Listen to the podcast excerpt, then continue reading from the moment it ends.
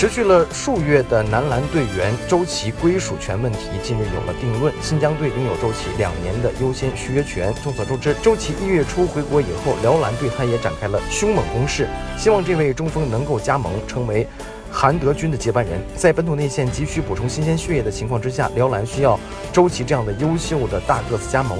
当下的情况来看，在新疆男篮拥有优先续约权的情况之下，辽宁男篮几乎没有可能与周琦直接签约，很有可能要在新疆俱乐部允许的情况下进行球员交易。如今辽宁男篮后卫人员过剩，如果新疆队用周琦来换辽篮的后卫，是一个比较可行的方案。